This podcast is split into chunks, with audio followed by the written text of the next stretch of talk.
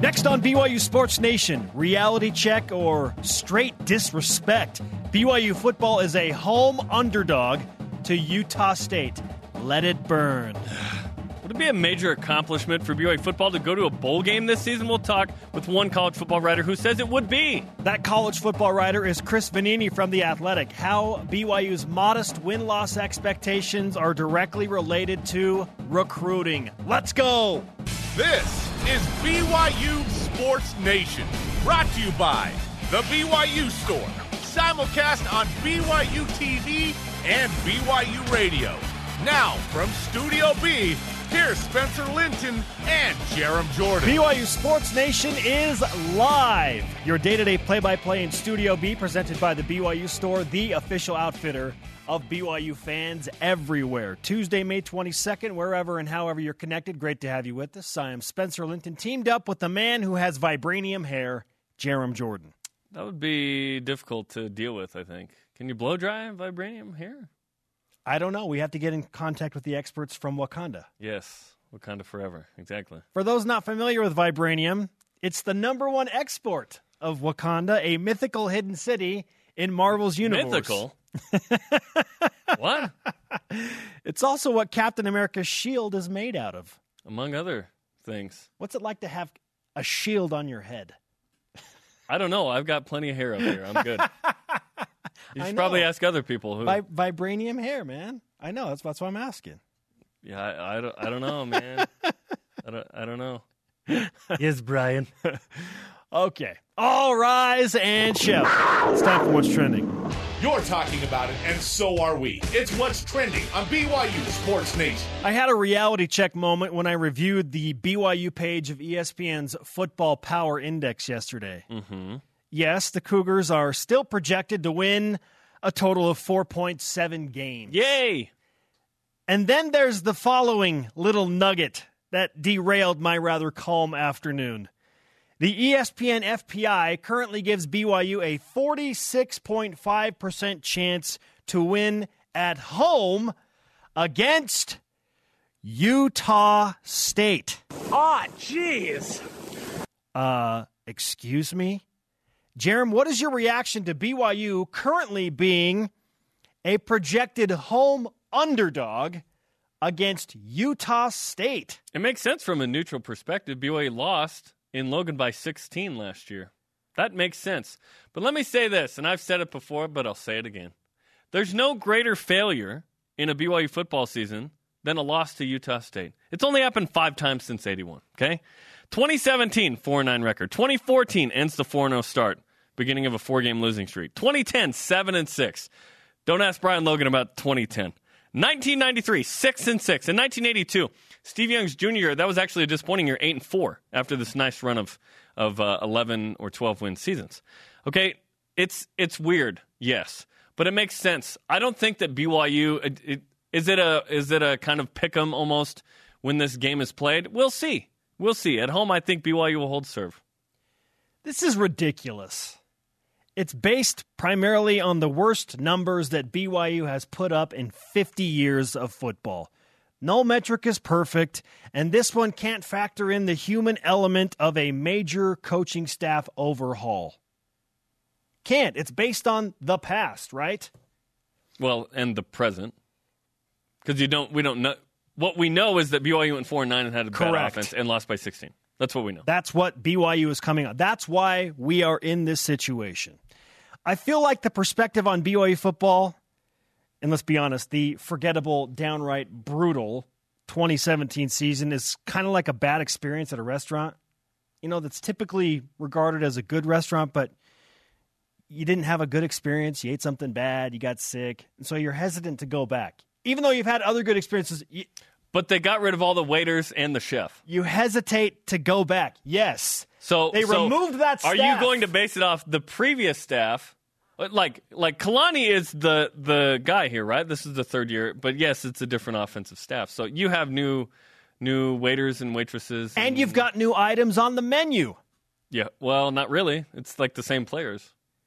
Well, uh, they're doing different things, is the point. We hope. Okay? They are projected to do different things. We, Well, they're going to do different things. They're things. We- projected to do similar things in this. I'm saying the offense is going to be different than what last year's was. We hope the results are different, but the offense will yes, be different. Yes. The offense is set up to be different because it's different people. I would hope so. Point is, it's time to try something else at that restaurant.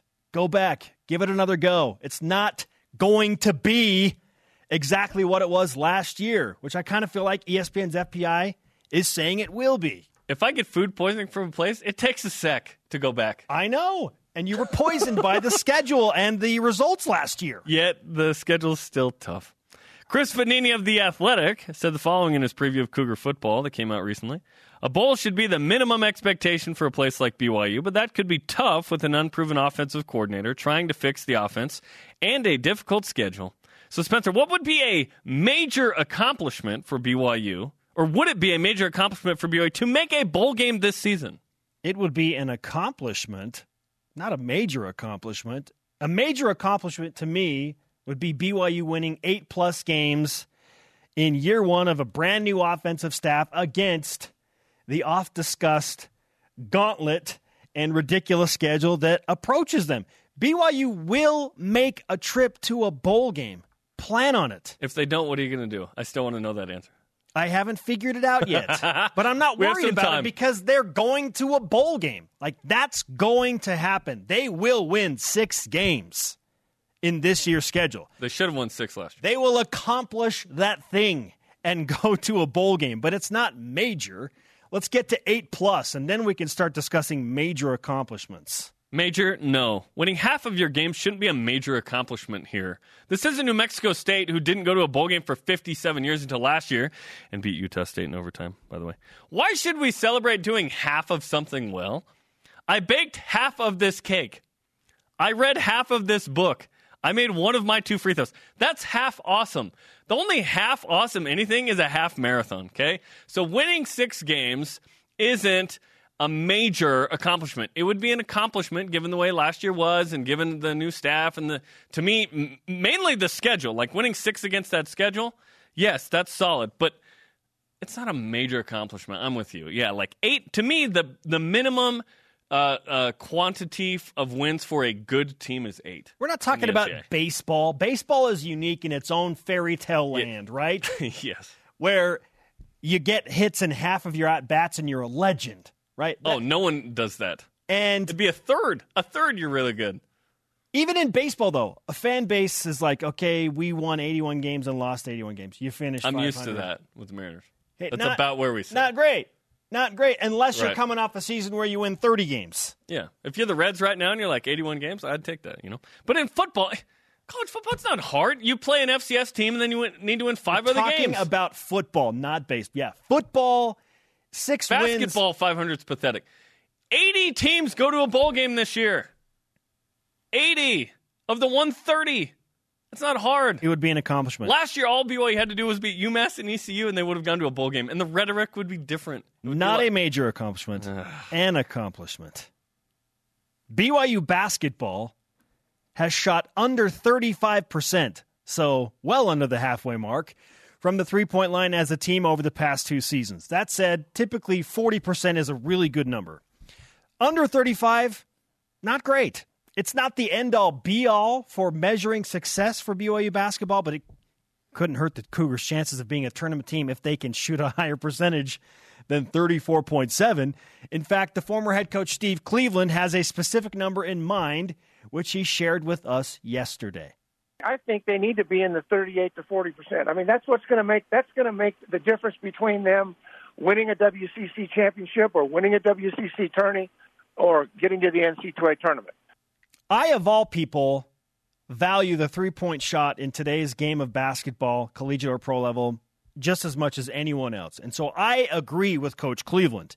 But, Jarom, is Coach Cleveland's 38 to 40% three point made field goal number too high to you, too low, or just right? I think it's too high. Um, I, I don't know that there are enough shooters to get that uh, on this team to get that up there.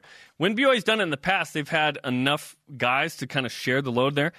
TJ Haws, Nick Emery, proven three point shooters, although uh, TJ took a step back. Zac Seljaas took a step back. I see those guys improving. I think Payton Dastrup can get some more run. Here's the deal that range is pretty high. When BYU went to the Sweet 16 with Jimmer Fredette, its best season in 30 years, arguably its best season ever. BYU shot 36%. Okay, but It's not like a, yeah, like you said, it's not a tell all. Four of the eight years for Dave Rose, BYU shot at least 38% of, of the eight seasons in the NCAA tournament. So it's not a, it depends on the composition of your team. This year's team isn't loaded with just a bunch, like four shooters all the time. Yoeli Childs uh, and company on the. Like, are you getting to the rim or are you hoping to get a three? Like, if you're the Rockets, you're like, yeah, dude, we need to shoot 40% plus from three because we're going to launch 50 a game. BYU's not the Rockets. I think it's a little high. I think if you're in the 36, 37 range, you'll be just fine. I feel like BYU needs to be the team that shoots a lot of threes. Well, if if TJ Haws and Zach Selly shoot like they shot last year, uh, no, you don't. But if. TJ Haws and Zach Selly shoot like they, shoot did as better- freshmen, yeah, if they shoot better, then now yes. we're talking. I just don't think 38% is some unachievable number. I don't think it's that high. You're, you're BYU telling hasn't me, shot 38% in three seasons. okay, when was the last time they had a, a really good three point shooter on the floor? Zac Seljaas, And when and what year? What was what did they shoot the year that he played? did he play 16, 17? Was Yes. year- yeah, 34% as a team. No, no, no, no. Was it 16? He only missed one year. Regardless, this needs to be higher because I feel like BYU can have an advantage against teams if they can accentuate their three point shooting ability. BYU had a worse three point shooting percentage than last year and made the NCAA tournament one year. 34 point, 34.3. Like, it's not, they made the first four shooting 34% one year. It, it like, it, They lost it Jimmer Fredette and Jackson Emery. It depends on the composition of your team. and then went down to 34%. Yeah. Yes, and it became a Brandon Davies, Noah Hartsock post heavy team. yeah. Well, Hartsock shot 40% from three. Like, What I'm was a good saying is the, the composition of this team, to me, feels like a team that has to shoot 38% if they want to find great success. With Because- Nick Emery, TJ Haws, and Zac Seljaas. They're assassins. They should be. That's what they were recruited to do. Now, those guys will help, certainly help you get there, but a Rylan Bergersen and a Jahshire Hardnett will really actually push the number up there. That's how you do it. And I feel like that is the key to success. Continuing the basketball conversation. Yesterday we discussed the following with Steve Cleveland. Who is the BYU Hoops dormant player you expect to have a big year next year? Because we know kind of the stars, but who's kind of the, the dark horse, the, the dormant player that could erupt? For a couple of reasons, it's Nick Emery. He hasn't played a game for BYU basketball in more than a year and has shown us that he is capable of going for 30 plus in any individual game. Does that not scream dormant volcano type player? It screams eruption. Yes. Like you're just sitting there doing nothing, and then all of a sudden, chaos. That to me is Nick Emery. He can do this. He can go for 30 plus on any given night. And he hasn't played basketball for BYU in more than a year. He is, to me, the dormant player that can erupt and lead BYU back to the NCAA tournament. I want some cheesy Photoshop with Nick's face on a volcano or something right now. Zac Seljaas is the guy for me. 50% three point shooter, made almost two a game as a freshman. Went down to 30% last year, 0.7 makes as a sophomore. So he didn't even shoot as much, let alone make as much. And his percentage went down 20%. I think Zach, in a new offense that get uh, values maybe the open three a little more than last year. And I don't want it to be, uh, you know, in years past, the tempo was really high. Some kind of variation that's in the middle between what Heath did and what Terry did. Stretch four, game changer, get to the middle, 40% kind of shooter. I think Zac Seljaas could be a real game changer for BYU because then BYU can go small, but he's six seven, a Kyle Korver type, can come off the bench and be a guy that can make some nice shots, some big shots. Last year he proved he can be a little high low guy too. Yeah. I don't want to see him. I want to see him more on the three point line, though. You don't go from being a fifty percent three point shooter just to thirty without some major concern, right? I think Zac Seljaas, hopefully in the offseason, can be the guy that we saw he was as a freshman, which was arguably the best freshman three point shooter in the country. the real issue for BYU is maybe not so much the percentage. Yes, it needs to go up, but they're shooting less. So if you shoot a smaller, per, a worse percentage, and you're taking And- less threes, Well, that's a problem. last year BYU shrunk the game, ran a, a deliberate offense. Like it's not going to be that way this next year. Steve Cleveland thinks that the answer to this question might be Payton Dastrup. Hmm. I mean, you've got somebody that's been in the program in in, in Dastrup that that has the capabilities of doing it. And I think for him, it's as much mental as it is physical. I think his commitment to the weight room, his commitment to uh, just conditioning, his commitment to having the right mindset. I mean, he is a young man that has lots and lots of skills offensively, and and and they need him to make that next step. You want to talk about a guy that can stretch the defense and make a three as Stretch a five. stretch five? Payton Dastrup is the guy. He's the guy, right? He's a guy.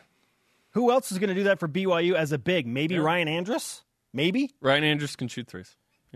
Yep. Yeah, But but things- we have yet to see him healthy. some things to think about for sure. Also, think about this our question of the day. Would it be a major accomplishment for BYU to make a football bowl game this season? Time to hear from you, BYU Sports Nation, and go to Voice of the Nation. This is the voice of the nation on BYU Sports Nation. At Ames Flames in on Twitter. Yes, because of the schedule, even a great team would have a tough time with this schedule. Six and six is what we, and she says we, probably as fans, are hoping for, which is pretty sad. Hashtag just go bowling. So there are mixed signals, mixed messages right there. The only difference between this schedule and a Power Five schedule is that you would have more Power Five home games. So BYU has five Power Five games, four on the road. Okay, if you were in a Power Five conference, you had a four home, four road, depending on what league you'd play in, five or four. 2019 So is that not- schedule for It's BYU. not a huge difference, right? So that's what every Power Five team is kind of. doing, right? 2019 is the Power Five home schedule for BYU. Yeah. So if anything, BYU has non-Power Five home games, so so it should be easier than a Power Five schedule. Dave Niederhauser on Facebook. No, it's only six wins. It should be an expectation, not a major accomplishment. Amen. We ex- you expect to go to a bowl game. Yeah, absolutely. Coming up, you laugh, you lose on Between the Lines. College football writer Chris Vannini of The Athletic just released his State of the Program article about BYU football and his projections for the approaching 2018 season. How is recruiting directly related to the state of BYU football? We'll ask him. This is BYU Sports Nation. BYU Sports Nation is presented by The BYU Store, the official outfitter of BYU fans everywhere. And we will be at the BYU store Friday at noon Eastern Time for BYU Sports Nation. Can't wait. If you're local, come hang out. If not, we'll be live as usual on BYU TV and BYU Radio. Have you locked down those coupons yet, Jarom? Yes. Yes. I have. BYU store is cheap enough. I don't even need those coupons.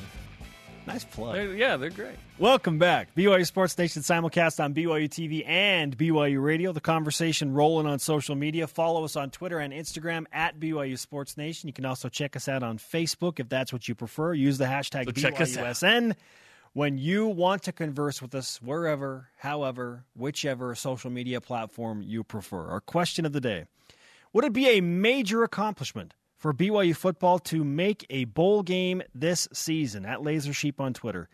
Not a major one, in my opinion.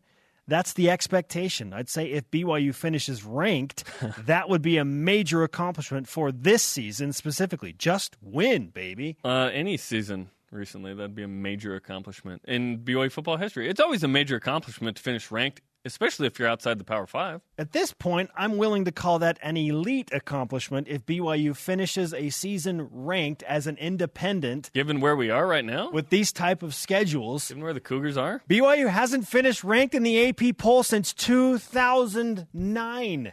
We've gotten to the point where if they do so, that's an elite accomplishment, right? We're at that I juncture. I unfortunately agree with that. Hashtag BYUSN, Twitter, Facebook, and Instagram. Answer our question. More of your responses later in the show. Joining us now on the Deseret First Credit Union hotline is a very talented writer for The Athletic, Chris Vannini. Welcome to BYU Sports Nation, Chris. Hey, thanks for having me. You just put out your BYU football state of the program projection for the 2018 football season. I want to start with this. When you think of BYU football, just from an overall standpoint, what's the first thing that comes to your mind? Well, for, first thing that came, came to mind for a while was consistency. I mean, this was a team that had made 11 straight bowl games heading into last year. Sometimes it was by the offense leading the way, sometimes by the defense in the latter years. Uh, so I always just viewed it as a, as a tough program that was always consistent, gonna you know would always be a tough game for everybody. But then last year, obviously, the bottom falls out, and suddenly, you know, your perceptions of the program very much change. And heading into 2018, I think this is a, a very big year in terms of what the perception of the program is going to be moving forward.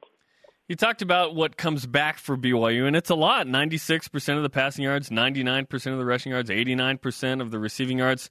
But that's from a group that went 4 and 9. So, what do you think of the group that returns for BYU, especially on offense? Well, yeah, obviously they bring just about everybody back, and, and theoretically there's nowhere to go but up. I mean, they were near the bottom of the country in every single offensive category, basically, and as a result, Kalani Sitake overhauls basically the entire offensive staff and brings in a bunch of new guys. Jeff Grimes is the offensive coordinator, and so he knows that things need to change. I think there's reason for optimism. I mean, the final four games, Squally Canada, you know, averages like seven yards a carry. You know, Tanner Mangum's had some good seasons in the past when he's healthy. Obviously, you got to see when he's healthy. So, you know, Matt Bushman as a freshman last year showed a lot of potential. I think there's a lot of you know, there's potential, there's pieces here that that can be done, and give everybody another year of experience. That'll be good. However, Jeff Grimes, the offensive coordinator, has never been an offensive coordinator before, so you don't really know what you're going to get from him. You don't really know what kind of offense he's going to end up leaning on. I know he wants to be multiple, but that could mean anything at this point in the year. So I think there's reasons for optimism, but you know, I'm not going to go out and say this is going to be a pretty good offense because you know, obviously you got to show it first. Chris Vannini from The Athletic with us on BYU Sports Nation. BYU returns a lot of the offense from last year that you just brought up, uh, some specific names. 96% of the passing yards, 99% of the rushing yards. Why should what what's the most optimistic thing that BYU fans should hang their hats on at this juncture? Do you mean regards to the offense or the team in general? Just the team, the offense, what it might be the offense. What do you think? I, I think it's going to be the pass rush. Uh, they really like the defensive line, the guys they got. They moved. I know they moved Sione uh, Takitaki, the linebacker, uh, to get some more speed on the field. Uh, they, they they seem to think this is going to be the fastest, most athletic defense that they've had in quite some time. There, uh, they moved a lot of guys around different positions to get them in, in better spots, and I think the pass rush is going to be pretty good. Obviously, Taki Taki, uh, then Corbin Kaufusi leading the defensive line, and they're uh, the big guy. So I, I think the pass rush is probably going to be the strength of this team. The BYU schedule is certainly a tough one, and the Cougars have chosen to challenge themselves immensely. What do you think of the 2018 schedule for the BYU Cougars? Yeah, I mean it, it's tough, and especially that first half. And you know, I think you kind of got to see if if things don't go well to start, if they if they snowball and kind of you know, get out of control like it did last year. Opening at Arizona is a very tough game. Khalil Tate, the quarterback, you know, could be a Heisman contender again. Uh, home against Cal, a, a, a decent team last year that should be better in year two under Justin Wilcox. At Washington, uh, at Wisconsin, which will be contending for the college football playoff. McNeese State, obviously FCS, and then at Washington, which is another team contending for the playoff. So it's you could see the team coming coming out one and four out of those first five games, and if that happens, you wonder, you know, are they going to be able to turn things around? Now, if they come out of that, you know, maybe three and two, then suddenly things are looking really good. They're heading into the second half, so uh, it, it's a tough schedule, and I know you guys were just talking about it. I, I think a bowl, making a bowl game against this schedule, when you include the Boise game, the Utah game, Northern Illinois. Uh, Utah State obviously, you know, beat BYU last year. I, I think it's I think it's an I don't know if it's a major accomplishment, but I think it's an important accomplishment. This could be a much better team than a year ago, but the record may not reflect that. And that's the issue I have with BYU's schedule is I don't see what the point of scheduling so tough is. Um, it's hard to be relevant without a conference unless you get ranked, and you aren't getting ranked unless you probably win ten games. There's probably some happy medium between BYU's what BYU's doing and not doing something that's too easy. So what what do you think of the way BYU schedules? Like, what does it do for the Cougars, and what does it maybe how does it maybe hurt BYU? You know, I'm you know I'm not in the athletic department, so I can't say the various you know positives of of, of and, and financials of different things. But obviously, bigger games get you bigger platforms, bigger broadcast games, bigger TV, and, and, and that's important to the school. Um, and if you win those games, that that you know, pushes you up even more. the downside is obviously you lose those games and you start to become less relevant, and, and that's the balancing act that they've been trying to figure out. And I know Bronco Mendenhall kind of went back and forth on that uh, during his tenure. Um, I, I think there's I think there's a mix you can do, you know, but but some teams want to play the best, and if you're gonna if you're gonna compare yourself to the best and say that's the standard, then that's you know that's the way you end up scheduling. Chris Vannini from the Athletic College Football Writer with us on BYU Sports Nation. Kalani Sitake came to BYU as a known talented recruiter. The recruiting rankings are obviously one way to evaluate a recruiting class. What the players do on the field is another, but those rankings have been as follows in this order 49, 66, and 77 over the past three years. How can we evaluate recruiting prowess and Kalani Sitake's ability to do so uh, when those are the numbers and it's it's going down right now? Chris, what do you think of that?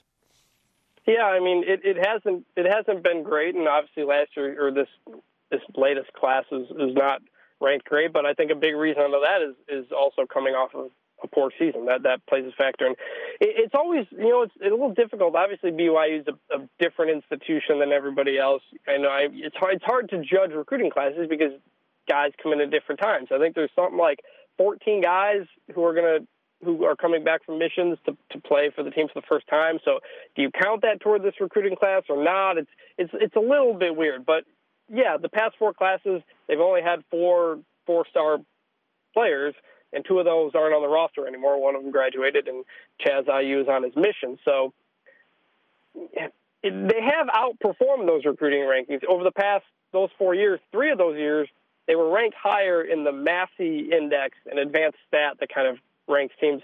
The last, the previous three years before last year, they were ranked higher than the recruiting classes, so they were outperforming them. They just weren't great classes. And then last year, the bottom falls out. So, you know, early in Bronco Mendenhall's tenure, he was getting classes in the ranked in the 40s. So, you know, it can be done, but uh, you know, if you don't win, it's not going to happen either.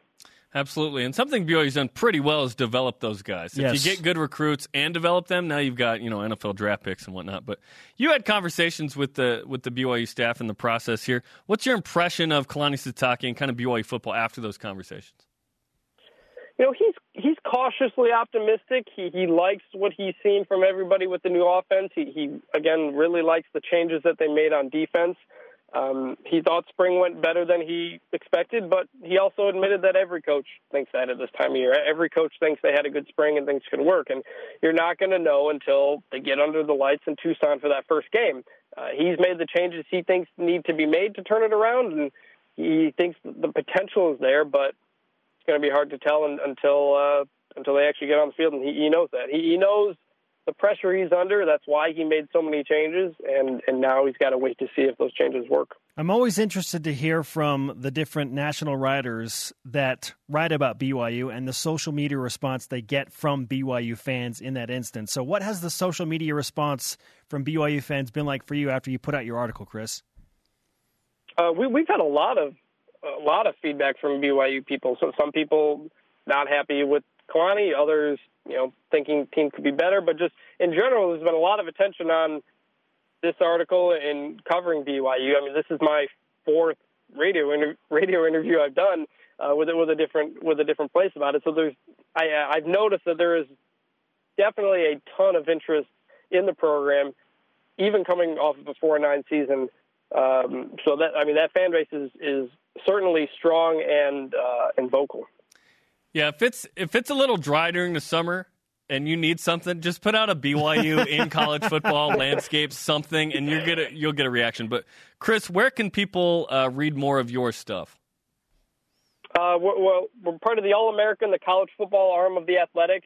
If you go to uh, the theathletic.com slash All American, that will be our college football coverage. We're currently it's a subscription site. We're currently running a deal. Uh, this BYU story was part of our state of the program. We're doing every Power Five team and, in most Group of Fives and independents.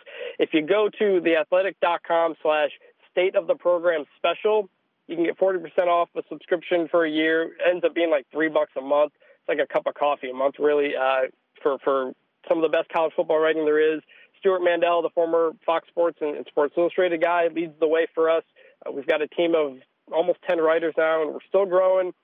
And um, again, covering every team every day this off season, and just uh, there's no ads on the site either. Don't have to worry about that. So, the theathletic.com slash state of the program special is where you can get a discount. And uh, we've been doing this since last August. The feedback's been great, and uh, we appreciate everybody who's been reading.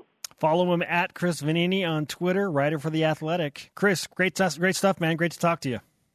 Thanks for having me, guys. On the Deseret First Credit Union Hotline, Deseret First, your values, your timeline, your financial future. I think for this audience, it'd be like a like a soda, like one soda a month, right?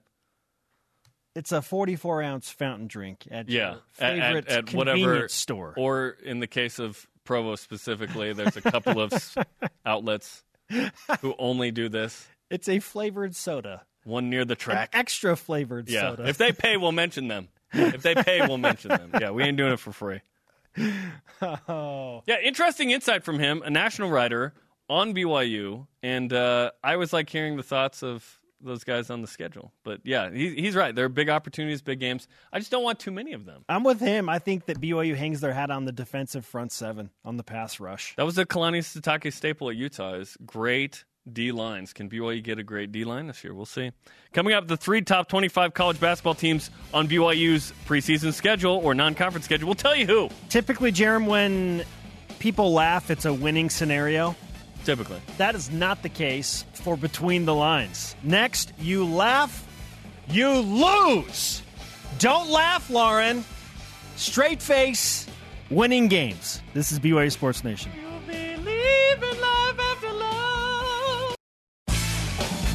BYU Sports Nation friends, welcome back. Spencer Linton and Jarom Jordan hanging out in Radio Vision live on BYU Radio, nationally simulcast on BYU TV. We're on demand anytime, anywhere. Download the podcast on iTunes or the TuneIn app. Also available on Stitcher. And wherever podcasts are sold or downloaded. Now presenting some of today's top BYUSN stories. It's your BYU Sports Nation headline.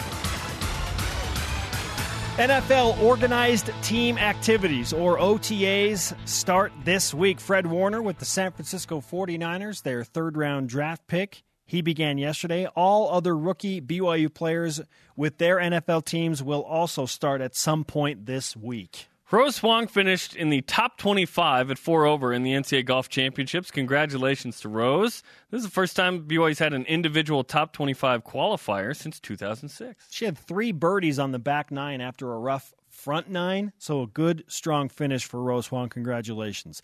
BYU men's track and field up one spot to seventh in the USTFCCCA rankings. Three BYU squads ranked number one nationally men's steeplechase, women's high jump, and men's 10K. Nice. And BYU softball players Libby Sugg, Brielle Breland, and Brooke Vanderhyde were named to the NCAA Eugene All Region team. Congrats. Listen to this. In spite of not having a home pool to train in currently, BYU swim and dive teams finished the season with 21 athletes named all MPSF. Is that all Federation, Jeremy? All Federation. That's right, with Star Trek. They know how to compete, but how will they handle a different kind of water pressure? I'm intrigued. Let's go between the lines. BYU Sports Nation presents Between the Lines. The swim and dive teams are obviously fond of water, but maybe not necessarily when it's spit in their face. But if they laugh, with the help of assistant coach Yolanda Bates, that is precisely what happens. Hi, this is Between the Lines, and this is the BYU swimming team, and my purpose is to make them laugh. No. I win!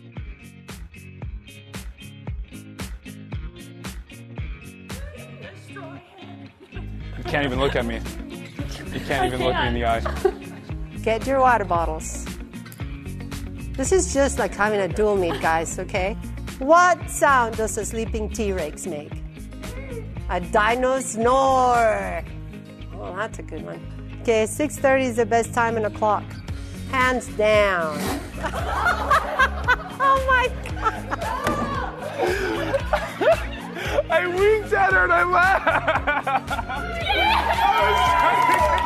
They lost!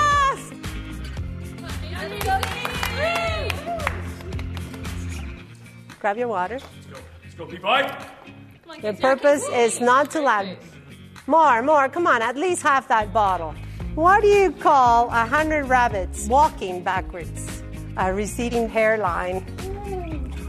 How does Moses prepare his tea? He brews it. You swallowed! You lost! Do I win?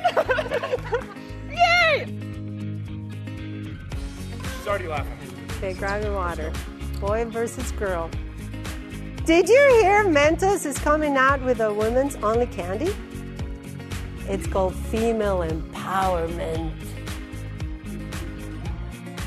What did the plumber say to the singer? Nice vibes. I don't think I read that right.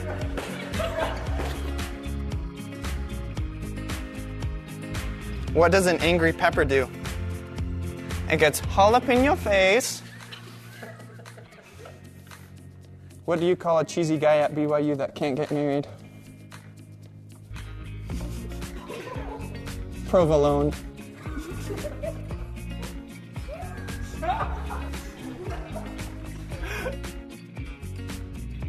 or your country. and it's not United States, you know. What do you call a Spanish pig? Porque. okay.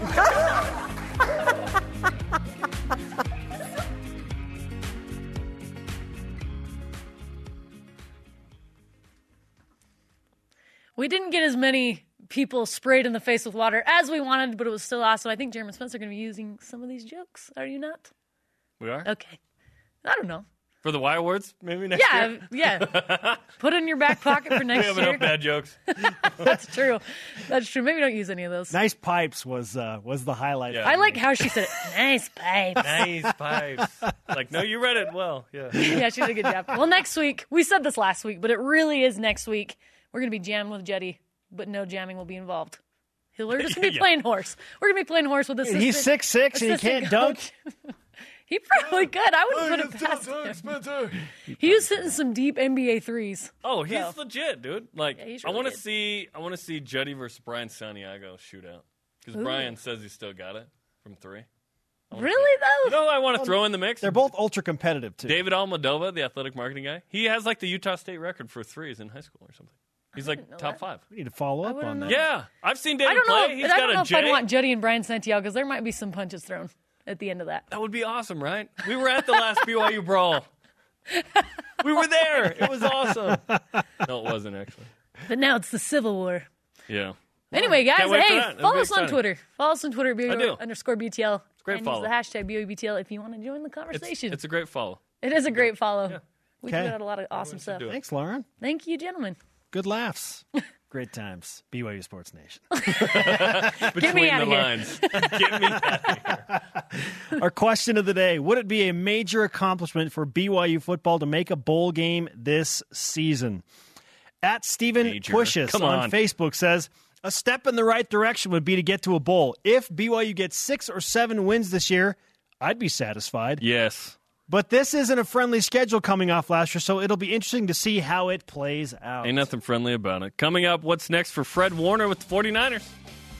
And you want to talk about loading up that non conference schedule? BYU basketball scheduled to face three top 15 teams next season, according to CBS Sports. Two of those out of conference.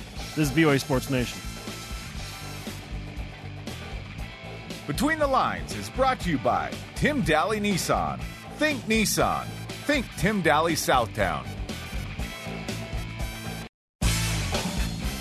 BYU Sports Nation is presented by The BYU Store, the official outfitter of BYU fans everywhere.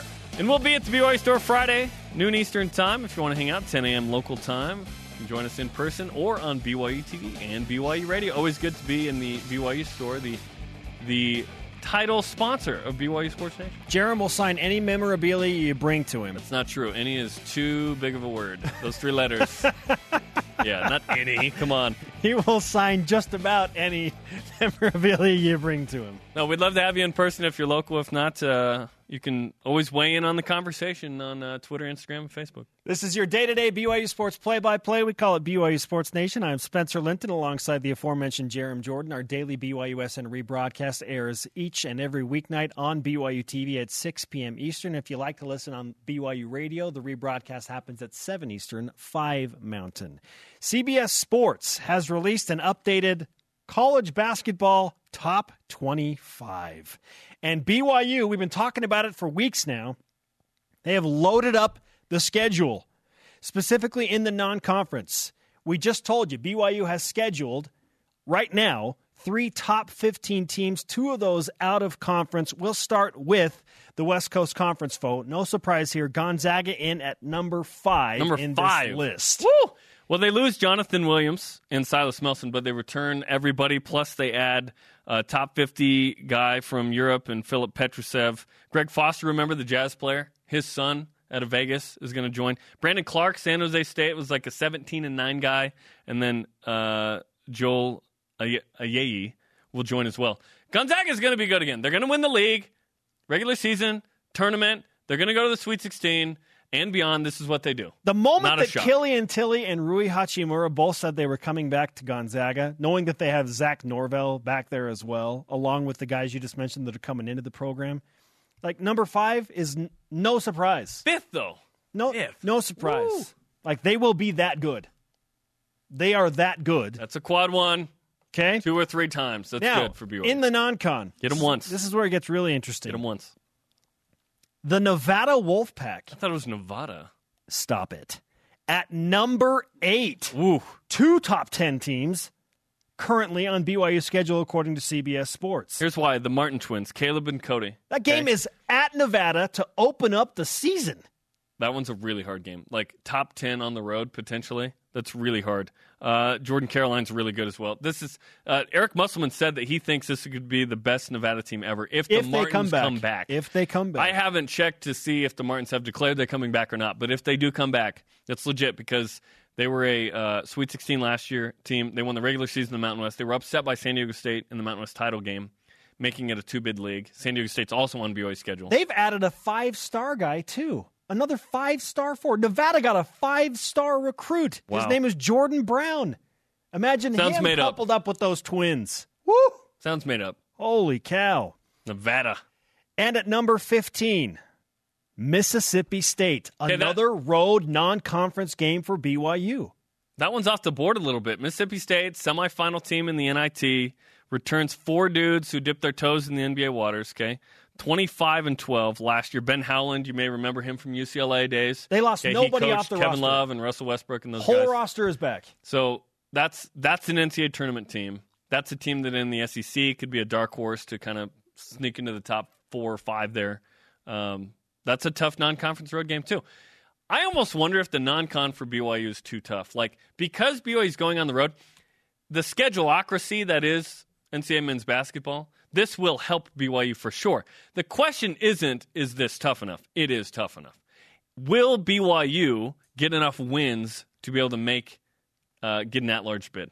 That's What- the question. One of these road wins almost feels like two quality wins because the level of opponent is so high. Be a quad one road win. Exactly. Woo! Yeah. Like that. Those are really valuable. Exactly. Exactly. And so BYU's not, playing you're not one punished. Quad one home game probably. BYU's Gonzaga. not going. They're not expected to win any of these games because they're on the road. Nevada and Mississippi State. BYU's not projected to win. So if they lose, No, there'll be a dog in every all They four of those be- games. Two with Gonzaga, right? they won't be punished. But But, but will you be rewarded? those- if yes, they that's win the one question. of those, it is a major reward. And just to update you on the whole quad one, quad two, quad three situation, quad four. Don't the. NCAA tournament ranks games dependent on where they are played, who they are against. Uh, and, That's and, it. And what you rank in the RPI. So let's and- say and it's based on RPI. Yes. Let's say Nevada is the number 20 RPI team, okay? A quad one game is 1 through 30 home, 1 through 50 neutral, 1 through 75 away, and so on. So each quad has its own distinction. So depending on who you play, what they are in the RPI, and where you play them, that will be categorized into a certain quad. Okay, quad one games are very valuable. BYU has loaded up on what we think will be more quad one games and quad two games. You want to avoid quad three and quad four playing at all. You can't control that though, because when you play at Pacific whatever, that's just a quad three, and when it's home, it's a quad four. Like unless Pacific sneaks into quad two somehow, which last year there weren't too many of those. It was just St. Mary's and Utah, and at Utah Valley was a quad two because the Wolverines played pretty well in that league, but didn't win it. BYU So will BYU, have. but BYU's loaded up with a better selection Sunday resume. It's Can they win enough to get in? Is the question. it's not close to what they were dealing with last year. BYU had one quad one game in the non-conference, and we hope that neutral against more. Alabama. Yeah. We think it will be more with San Diego State, Mississippi State, and Nevada. And if Utah is a top And 50 Houston. team, that will be that. Houston is at home. That will not be a quad one unless they finish top 30. Who knows? Who They're knows? likely not to finish in the top 30. It'll probably be a quad two. That's the status update from the college basketball scene for BYU and their tough schedules. We have talked ad nauseum about BYU football's tough schedule. And with that in mind, we ask this question Would it be a major accomplishment for BYU football to make a bowl game this season? They got to get through the gauntlet, they got to win six games. At DB underscore Nelson 22 on Instagram. If BYU goes six and six and just squeaks in then I don't say that it's a major accomplishment. But if we talk eight wins or more against the schedule, then we're getting somewhere. Amen. Right in line with what I was saying. Coming Eight up, plus wins. Yep. Coming up, Rose Huang accomplished something no other Cougars done since 06. We'll tell you what it is. And more from you, the voice of the nation, coming up. Twitter, Instagram, Facebook. Send in your responses. What would count as a major accomplishment? That's another question I want to ask. This is BYU Sports Nation. Hi, Scott. BYU Sports Nation is brought to you in part by DexterLaw.com for help when you need it most. Shout out to today's guest, Chris Vannini of The Athletic, his BYU football preview, and Lauren Frankham of Between the Lines. Dennis Pitta, look, it's not us, it's you. We just ran out of time. Sorry, man. If you missed any of the show, download the podcast on iTunes or Google Play. Coming up tomorrow, college basketball statman Ken Pomeroy on quantifiable home court advantage. Let's whip it. It's time for the Cougar Whip Around. Cougars in the NFL. NFL organized team activities or OTAs begin this week. San Francisco 49ers linebacker Fred Warner started yesterday. All other BYU players in the NFL have OTAs scheduled this week.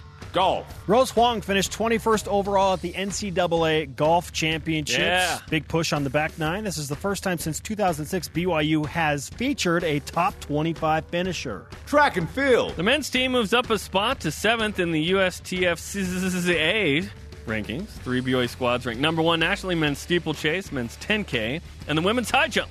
Softball. Libby Sugg, Brielle Breland, and Brooke Vanderhyde of BYU softball named the NCAA Eugene All Region Team. Cougars in the minors. Michael Rucker struck out eight in six innings pitched in a win for the Tennessee Smokies in Double A.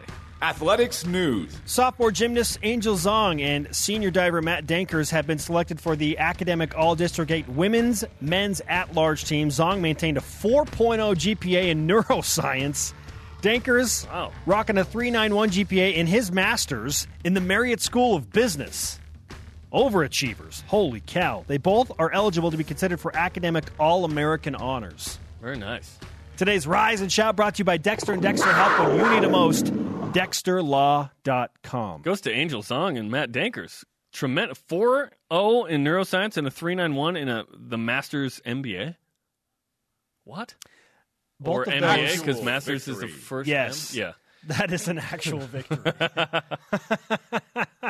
Our Very question nice. of the day Would it be a major accomplishment or actual victory for BYU to make a bowl game this season? At Moser BYU on Instagram, definitely. The result would be that BYU fans would have hope again moving forward. It'd be hard to play for a program that has very little hope right now. Yeah, one season. Let's see. Let's see if this is worse than we think. We think that BYU gets back to a bowl game. Then you take a step in the right direction. You go from there. Joe Walker on Facebook. With a new offense, no clear quarterback, and last year's efforts, it would be a big deal if BYU plays in a bowl game. That's a good question for another day. Our elite voice of the day, Nathan Crook on Facebook. It wouldn't be a major accomplishment because we already have a storied history of making a bowl game every year. Well, not anymore. Last season was more of an abnormality. It should be an expectation to win at least six games per year. Amen, my half theory. Conversation continues 24 7 on Twitter, Instagram, and Facebook. Use the hashtag BYUSN. The show is on demand on BYUSN.com. Find our audio podcast on iTunes, Google Play, and the TuneIn app. For Jarom, I'm Spencer. Shout out to Carrie Summerhays Roberts. Oh, yeah, coaching to victory. We'll see you tomorrow at noon Eastern.